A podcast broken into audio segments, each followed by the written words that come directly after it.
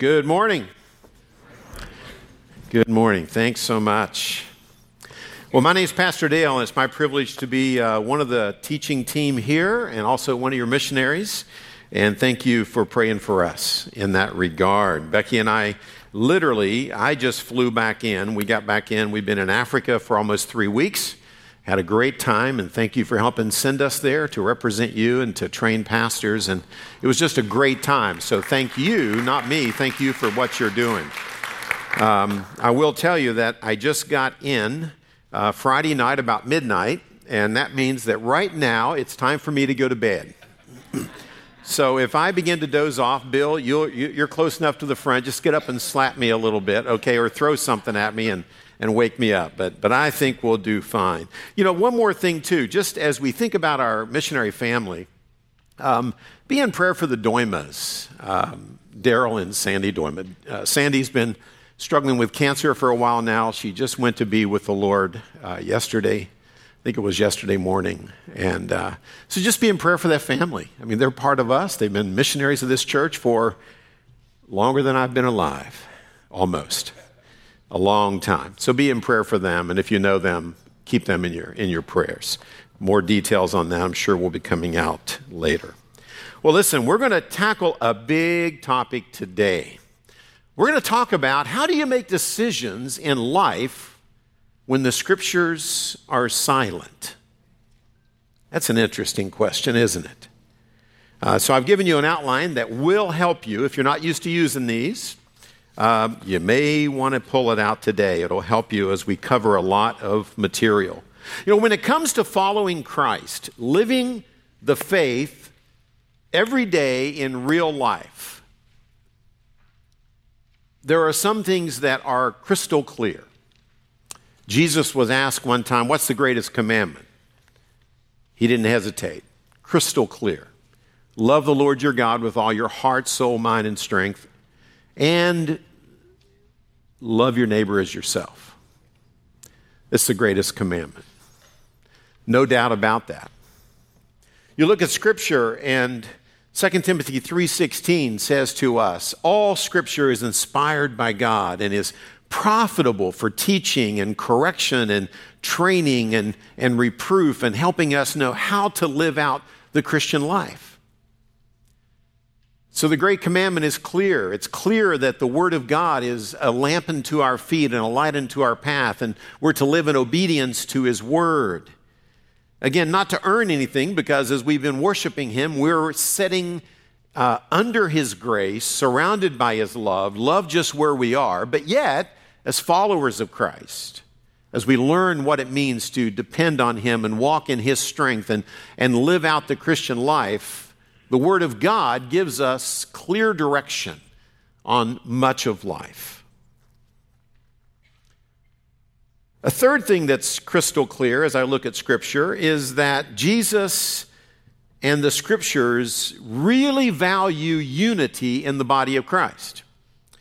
You know, Jesus said, you know, to love one another the way I've loved you. And as you love one another, by this the world will know that the Father sent me the way you love one another, as you walk in unity, as you are one, like I'm one with my Father. Unity really mattered to Jesus. The Apostle Paul didn't skip a beat on that either. In Ephesians chapter 4, verses 1 to 3, the Apostle Paul put it this way. He said, in fact, let me just read it to you as a setup for this message. He says, Therefore, this is Ephesians 4 1.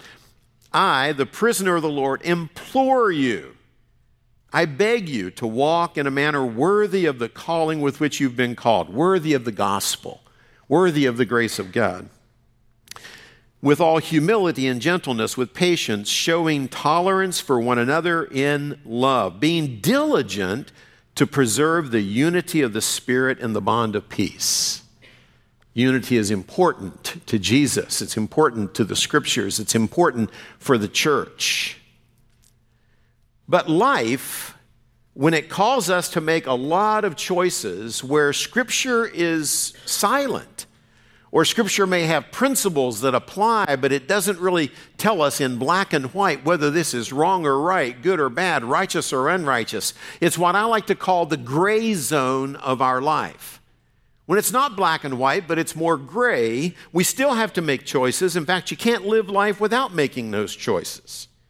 And it's often in that area that we come now to 1 Corinthians 8, where the Corinthian church was struggling with the gray areas. They were dealing with one big issue in particular, in which the people of the church had a very strong disagreement. And they were judging each other and, and getting down on each other. And, and, and this one area of disagreement, what we're going to do is we're going to study it so we understand it, but it's going to be something that you're going to say, well, you know something, I've never really struggled with that. But from that, we're going to identify some core principles from the Word of God. And then I'll give you some additional input toward the end that I've typed out. So if we have to hit it quick, you've already got it in your notes, all right? Because it's important that we understand if we are going to be the body of Christ, if we're going to represent Him on planet Earth, we have got to understand how to relate to one another in unity when we don't agree on some of these issues in the gray areas of life. Now, the issue that they struggled with, I'll just give you a heads up. They were struggling with this idea that the pagan temples would often in, involve sacrifices, and the pagan temples would often have a restaurant associated with them or a meat market where you could buy, and usually some of the best steaks in town. Because think about it, you're not going to bring your low grade animal to be sacrificed to your God, right? So, so, a lot of times the deal was this How do you feel about buying a good steak if you know it was offered to a false God? Now, if I were to ask you right now, there's a meat market, and if I said the meat market is around next to the temple, and, and, and, and it's only selling meat that was offered to idols, I'm going to guess that some of you would say, Are you in for a bargain? Do you want to, you want to buy that? And some of you would probably say, Yeah, I'd be down for that. It's just an idol. Others of you would say, Oh, no way. I'm a follower of Jesus Christ.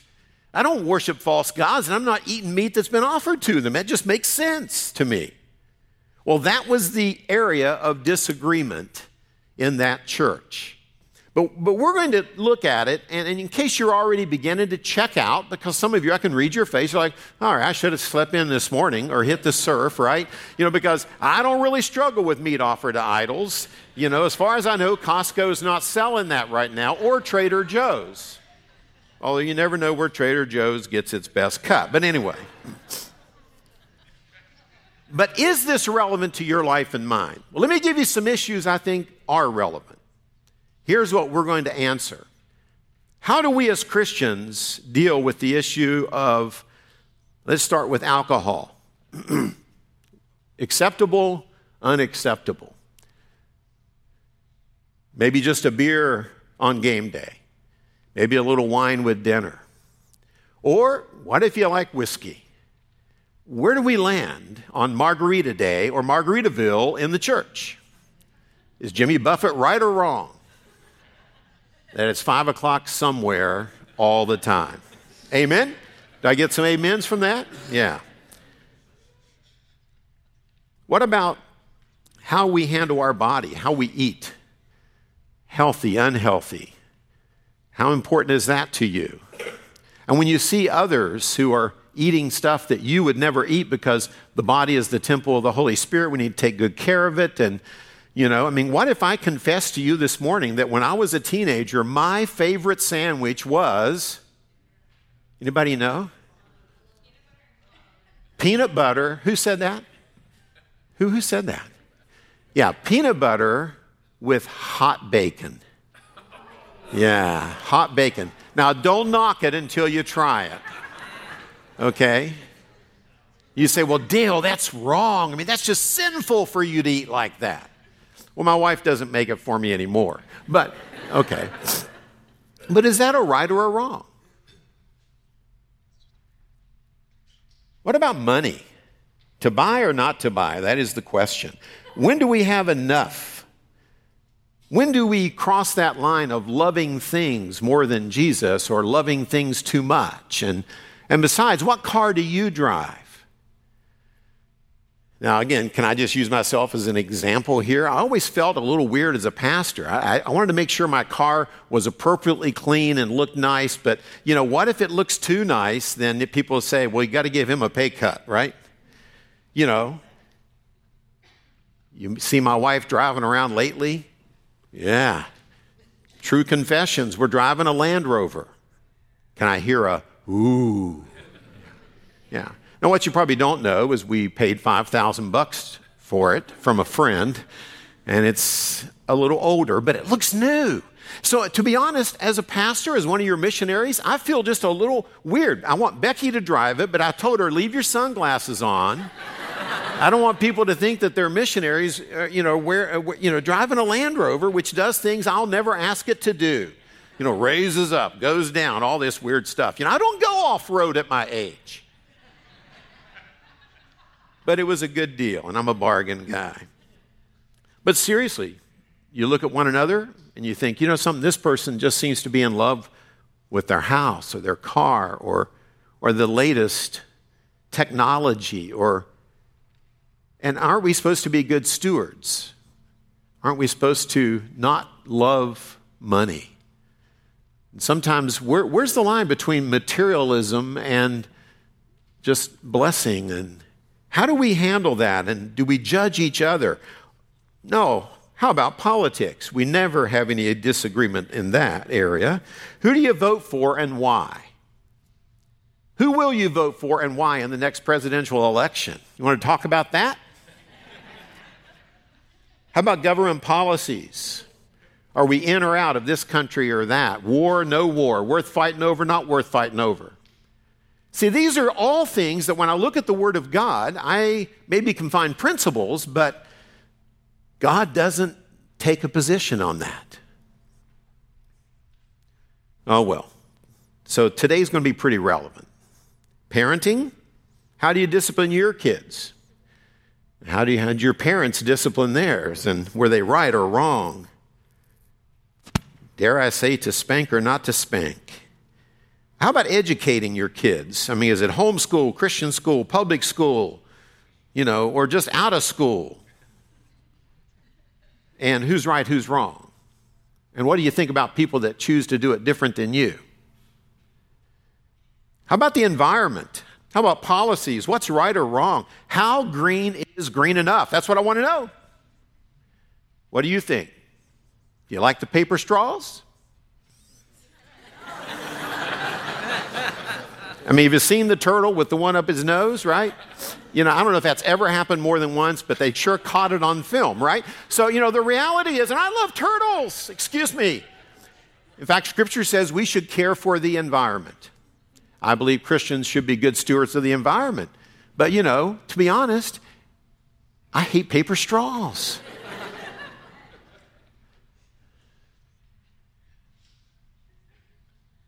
Entertainment.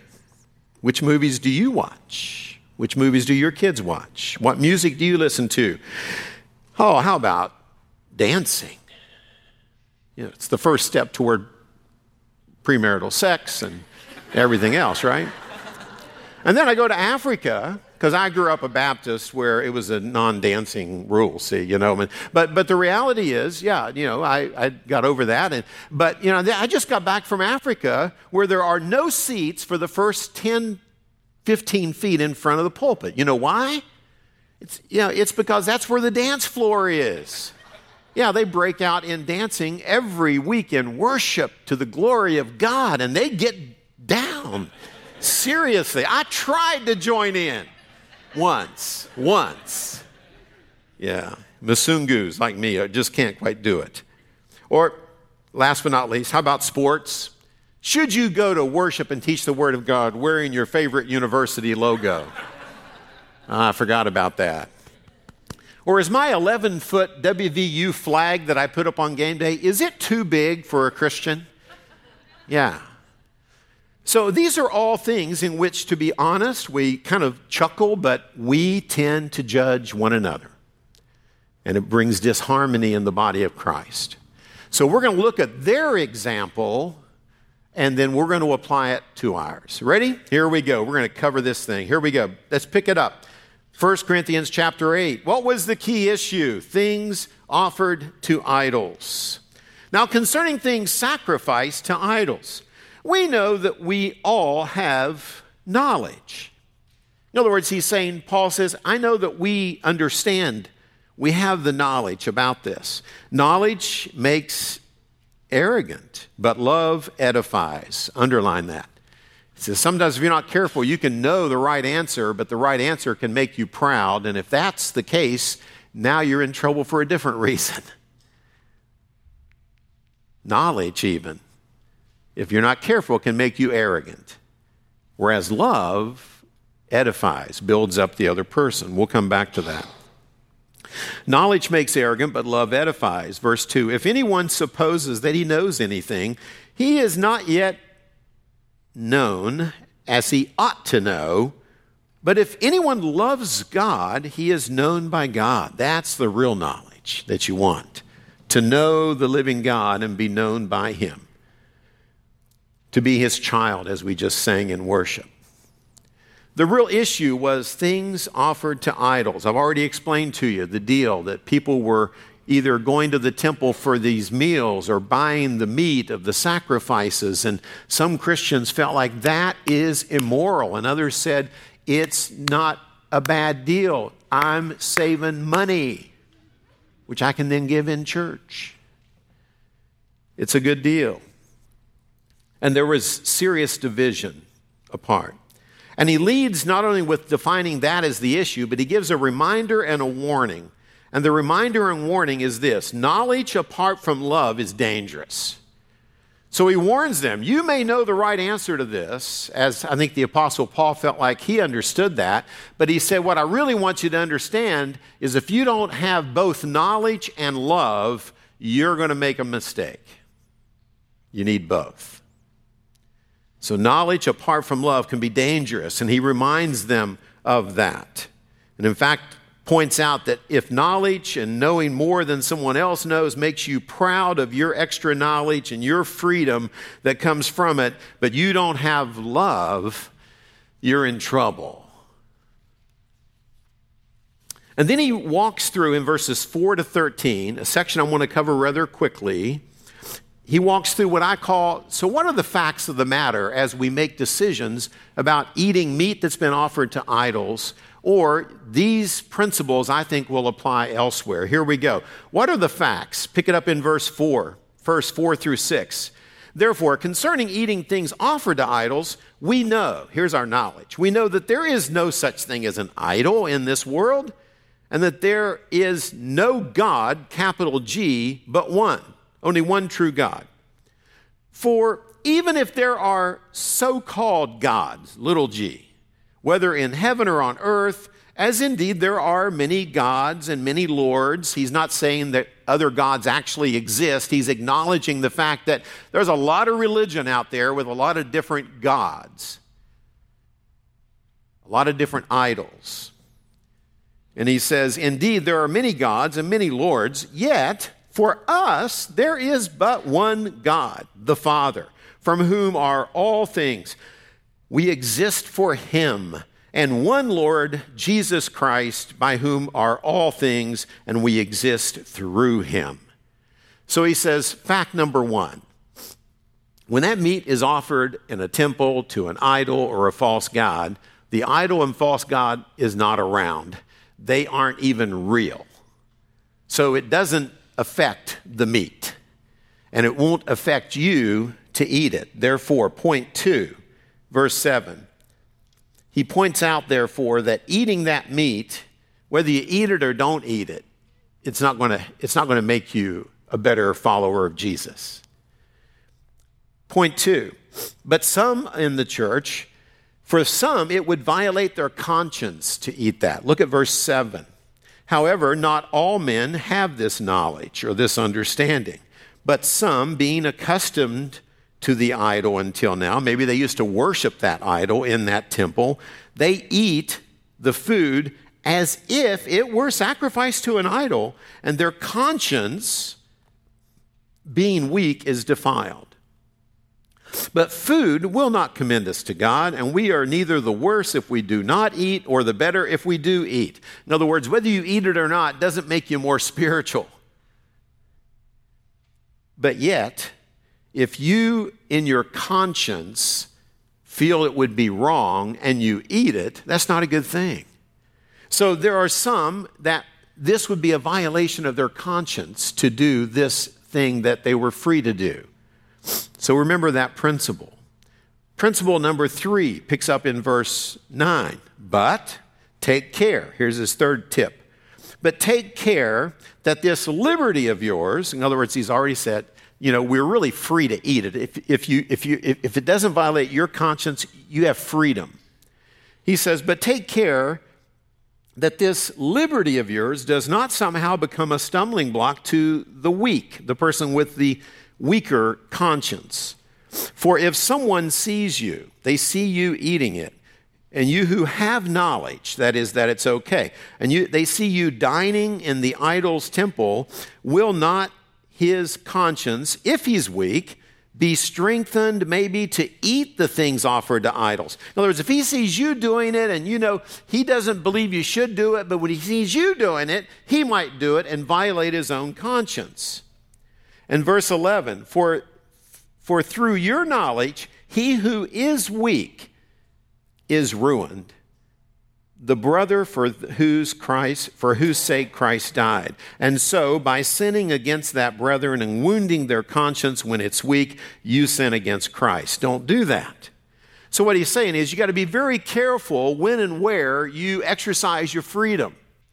Because if someone is there, and, and let me point this out. When he talks about causing a brother to stumble or a sister to stumble, he's not meaning causing them to merely disagree with you and be upset that you're doing it.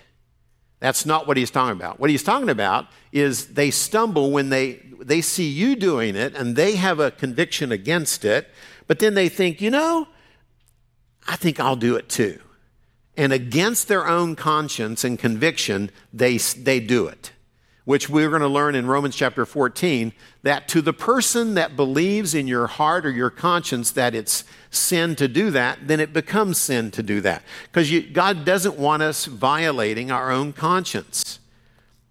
So you got to be careful where you exercise your freedom. And number four is verse 13, and this is the highlight of the chapter. He says, Therefore, here's the big conclusion. If food causes my brother to stumble, that is, to to disobey his own conscience and do what he thinks he shouldn't do, I will never eat meat again, so that I will not cause my brother to stumble. Now, he's not literally saying, I'll never eat meat again, so therefore, Paul, the rest of his life, was a vegetarian. We know that's not true. He's talking about in this situation where if I know that there's another brother or sister and they're, they have a conviction against it and they're watching me, I'm not going to order the meat.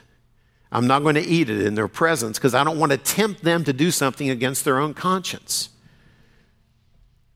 So the point is this let love limit your freedom. Let love limit your freedom because you love one another more than you love the right to have the steak. You're willing to give up your rights, to give up your freedom if it's going to hurt and wound another person and lead them into sin in their own conscience. I'm not going to do that because I love people more than food. That's the big idea. So, the issues for us today, what we're really talking about is I think this passage is help for us, helpful for us to think about decisions in all the gray areas of life. Those areas where, when you look at it, Scripture maybe gives us principles to apply, but it doesn't give us, yes, you must be on this side or that side. It's not black or white, it's gray. And there is a whole lot of life that is gray. So as you exercise your freedom, here's my list of principles. And some of these are right here in 1 Corinthians 8. Some of them I'm going to a parallel passage. If you get time this week, go to Romans chapter 14. If you read Romans 14, the exact same issue is being addressed. A lot of the language is the same, but he goes a little deeper on it. So I'm going to at least give you the references so you can look them up this week. Is that a deal? Here we go. Number one the law of the Lord, obey it. The law of the Lord, obey it. Where scripture is clear, make sure we live in obedience to the word of God. And by the way, on every little gray area I mentioned, there are some clear statements in scripture. Can I play a little game with you? Here was my introduction when I listed off those issues. What about alcohol? In drinking alcohol, the main passage is Ephesians 5:18. Do not get drunk with wine, for then you're out of control, but instead be under the control of God's Spirit. So don't allow yourself to be drunk and under the control and the influence of, of other substances. It's not smart. In fact, um, hey, Beck, bring me my phone, if you don't mind. Thank you. In fact, uh, I was talking through this with uh, Becky this morning, even. Um, I was jet lagged, so I was up extra early. And I told Beck, and, Beck actually gave me a cross reference on this. That's an incredible passage. Here it is. I had it on my phone. Write this down. Write down Proverbs chapter 23, beginning in verse 29. But let me just read some highlights about the danger of alcohol. Here we go. Proverbs 23, 29 says, Who has anguish? Who has sorrow? Who's always fighting? Who is always complaining? Who has unnecessary bruises and bloodshot eyes? Now, I'm reading from the New Living Version, but it's a pretty accurate paraphrase. I like the way it reads. It is the one who spends long hours in the taverns trying out new drinks. Doesn't mean you can never try a new margarita, but be careful how long you spend there, okay? He says this, for it is it bites like a poisonous snake and it stings like a viper. You will see hallucinations and you will say crazy things. You will stagger like a sailor tossed at sea, clinging to the mast. And you will say, They hit me, but I didn't feel it. I didn't even know when they beat me up. When will I wake up so I can look for another drink? I could read that with a southern accent just for for another drink here in Tennessee, the land of good whiskey, right? Like, okay. not, that's not an allegation against Miss Bennett, but she is from Tennessee, where the real whiskey comes from. Here we go. Well, I shouldn't know that, but I do. the law of the Lord. So it says getting drunk is sin. It's serious. Don't let don't fall, don't ever drink enough to be under its influence like that. Now, that's the biblical rule. It's like a fence. Don't jump that fence or you're gonna, you're gonna, it's going to hurt. Now, what I want to teach you on this principle, and then you can apply it on every other one, is the tendency of Christians is to think, well, if that fence is dangerous, which it is, I'm going to build another fence a little further out and make that my law, such as don't drink any alcohol. Because if that way, I'll have a better fence to keep me from even getting close to the get drunk fence. Okay, and, uh, but here's the danger in this. And my, the, illustrations from my friend Larry Osborne up here in Vista, and, and, I think Larry's correct on this. He says the danger with living that way is that, and teaching our kids that way, for example, is they jump the outer fence, and they don't experience any serious pain. So that makes them think, well, these fences I've been taught about at church must not be dangerous at all. So then they jump the inner fence and they can wreck their life or someone else's. So anytime we add to the Word of God and we think, well, God's Word isn't, isn't tough enough to follow, I want to make it tougher. I want to add more fences, okay? I mean, uh, and, and this can be applied to almost any area. Beware of adding to the Word of God. Now, that doesn't mean that for some of you, um, it would be wise to have a fence that says, I'm not going to drink at all. Some of you have a history of alcoholism in your family, or some of you have seen the consequences of that, or some of you in your own background have this problem. Or so it's okay if that's your conviction, but I just say don't judge other Christians who don't have that outer fence. But let's hold one another to be true to the true fence defined in God's Word. What about money? Where do I go for my fence on money? I like 1 Timothy chapter 6. Write this down, verses 17 and 18, which basically says, Don't put your trust on the uncertainty of riches, but put your trust in God, who richly supplies us with all things to enjoy. Wow. So the Word of God actually says our, our riches come from God, and we should appreciate and worship Him because of it if we're blessed to have some. And He says, but don't, but don't put your trust in your riches, don't be conceited. He says, but put your trust in the God who supplied them. And then He says, and if you have a little extra riches, you should be rich in good works, generous, and ready to share. So the biblical standard is whether we are poor or rich, whatever we have is from God, and we need to be generous and ready to share and eager to give and have a generous spirit that stays humble and never proud of our success or our money. Now, that's the biblical fence. Be grateful to God for what you have, understand that it's really His, and be generous to use it for his kingdom. But it's actually okay to enjoy it a little bit. You don't have to feel guilty. So, honey, you can drive your Land Rover. Yeah. I could go on down. Food and health. Take care of your body. It's the temple of the Holy Spirit. We should care for it. That's something, obviously, on bacon and peanut butter, that was a struggle for me. Although when I was eating my bacon and peanut butter, I was also playing football and basketball and I was skinny as a rail. So something went wrong along the way. I think it's when my wife started having babies, I gained weight. Every baby she had, I gained weight. It's our kids' fault. Amen? Yeah. But, you know, we've been working at trying to be a little healthier. Becky and I have this year, and we can't be proud of that because, man, I've been up and down that cycle enough times, but pray that I don't go back up, feeling a lot better. So take care of your body, but exactly what you eat, what you drink, there's a lot of flexibility. Politics. Scripture says, obey the government and pray for your leaders. I take that to be a good citizen and be involved in the process and be prayerful and respectful of our government. I don't care who's in office. When you cross the line, you're not prayerful and respectful, then you're in sin. You can vote for whoever you want to vote for. But what I'm saying is, we need to not judge one another because Christians are doing this over politics.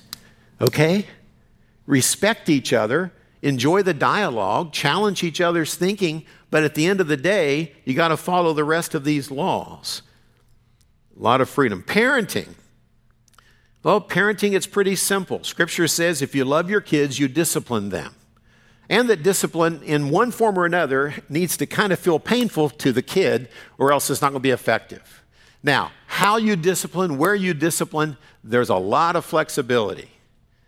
It's different in every culture and every area and age group. But the point is, make sure you do it. You're not, parents aren't called to just let kids raise themselves or worse yet, let their peers raise them. You're the parent, be the parent, raise your kids in the Lord, teach the Word of God to them, raise them by modeling your relationship with Jesus Christ. But there's a lot of freedom in how we educate our kids, how we parent our kids, so quit fussing over it. That's what I see. So you could go all the way down. The environment. Genesis 2:15 says God gives mankind uh, the command to, to cultivate, make it productive, but also care for the environment. So you need to make the environment more productive to help care for people, and you need to make it well cared for. Now, there's a lot of latitude on how you interpret that. And whether that means you go to paper straws or not, I don't know. That's your choice. In my home, I got metal straws. Yeah, I bought some metal straws. They're better than both. Just got to wash them out once a month. But anyway, I'm just kidding. I wash them more often than that. entertainment. Scripture has something to say about entertainment. First John chapter 2 verse 15 to 17. It says, "Love God. Love God. Don't love the world."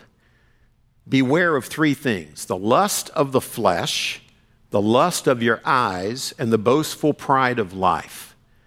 those things are not from the Father, they're from the world, and they get you in trouble. Now, with that principle in mind, you decide what entertainment boundaries you're going to put up.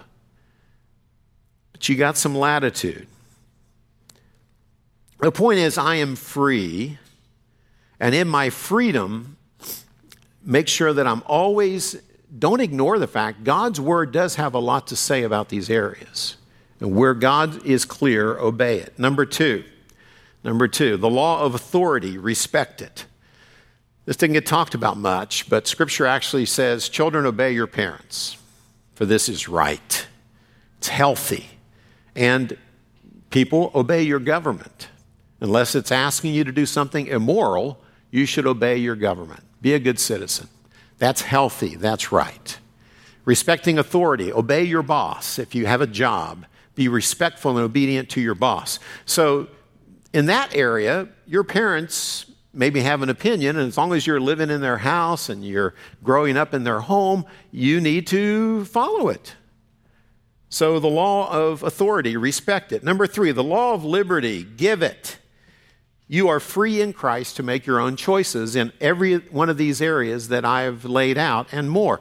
When Scripture is silent, we should be silent. We can look at biblical principles and apply them to help us make wise decisions, but it's not a moral right and wrong. There's a lot of freedom and latitude. So understand the law of liberty and give it to one another. I gave you the reference. You can read it later. Romans chapter 14, verse 14. Number five, the law of convictions or conscience. And this was mentioned already in the passage, but let me read it to you from the Romans account. In Romans 14, verse 5, he says this He says, One person regards one day like another, regards every day alike. The other regards every day alike. That, that's the, that was another issue of what do you do like on the Sabbath? Each person must be fully convinced in his own mind. In other words, be convinced in your own mind what your choice is going to be and be true to it. So respect one another's law of what I call the law of conscience or conviction. And actually, we should be encouraging one another to say, you know, some, we may disagree on this, but whatever you honestly feel is your conviction on this issue, stay true to it. You don't have to agree with me we can love one another, which is the next one, the law of love. And this is the big one. The law of love, choose it always. And he actually, I'd give you three little subpoints under this one. The law of love says, first of all, within the body of Christ, love one another, value people over your own preference, choose to love. In fact, I, I usually don't like to at all mention songs. But the song about freedom, I would suggest one tweak if you're allowed to make it, and that is that we are not free for the sake of freedom, we are free for the sake of love. I would change the lyric if it was my song. We are free to choose to be a slave to other people if that helps them. That's what the Apostle Paul says. He says, Yeah, I'm free, but I'm free to give up my freedom when it helps someone else grow in Christ or come to know Christ. So make love the highest priority, respect one another, and thirdly, love those who need Jesus. And sometimes that will change how I live because I want to be more effective at reaching my non-Christian neighbors. The passage 1 Corinthians chapter 9 verse 19 says this. Paul says, I am free so that I can give up my freedom to save others. He says, I actually become a slave to all men, but I'm free to choose that. That's a great statement.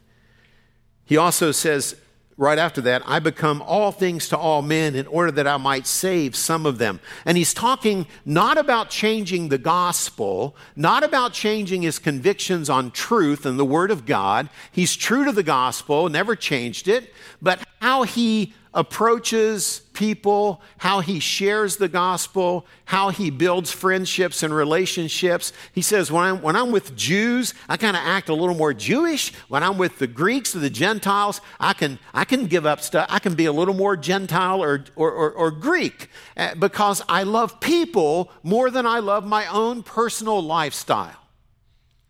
When Becky and I go to Africa, we have to face this. I'll give you a quick illustration.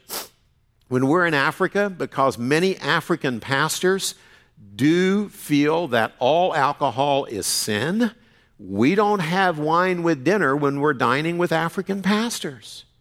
Now, if you know the Burke household, if we have a special dinner, we'll probably offer you wine if you're at our home or if we're out for dinner. So don't be surprised by that. I like a good big, bold Zinfandel in case you're looking to buy gifts. But anyway, I, I'm just kidding. Well, not totally, maybe. But here's the deal see, it's, it's not. so when we go to Africa, out of respect for my brothers in Africa, you know, we'll not have, we'll not exercise our freedom. Right before we moved down here to Seacoast, um, Becky and I were building a close friendship with a neighbor, a young couple that moved into our neighborhood, and they didn't go to church. And, and one day he asked me over, and he says, Hey, come on over, Dale. He says, uh, I'll, I'll make you my favorite drink. And I said, Sure, I'll do that. And uh, you know, back then I'd have a little wine, but that was about it. So he, he comes out with this bottle. He says, Now, Dale, this, this is incredible. You're going to love this. And, and I, I said, What is it? He says, Well, it was Fidel Castro's favorite drink. And I'm thinking, well, I'm not a big Castro fan, but, you know, and it's a Cuba Libre. And, uh, and uh, I said, so what is that? He says, well, it's, it's just some Coke with some spiced rum and a little bit of lime. He says, now it's pretty strong, so don't go for a drive right after this. I said, well, okay. So, so we're sitting on his patio, and he makes me this special drink of his, and it was pretty tasty. So, you know, I don't drink it all the time, but, but you know, but we began a friendship. Yeah. So all of a sudden, we went through a hard time. I won't go into the detail. Sale of our house fell apart. You know, it was, it was a bad, bad week, one of the worst weeks we've had. I come home from church, and on my front step is a half gallon of Sailor Jerry's rum from my neighbor with a note that says, I know you have to be hurting. Hopefully, this is enough to get you through it. and I thought, whoa, I've never bought a half gallon of anything, you know? So, what do I do? Do I take that back to him and say, you know something, I'm not really into spiced rum? No, no, no. Went down there and thanked him and made us a round of Cuba Libres. What's the difference? See, the point is, I'm free, but I'm free to choose what would be most loving and whatever most advances the kingdom of God. I can give up my freedom in some cases, or I can exercise my freedom in other cases, but my goal is to love. To love the pastors of Africa by not drinking, or to love my next door neighbor, who, by the way, today is walking with Christ. And his kids are involved in a Christian school and, and, uh, and doing really well, and they're involved in a good church. And, and it all started over Fidel Castro's favorite drink, and the fact that we were becoming friends. So, love those who need Jesus. Make that your choice.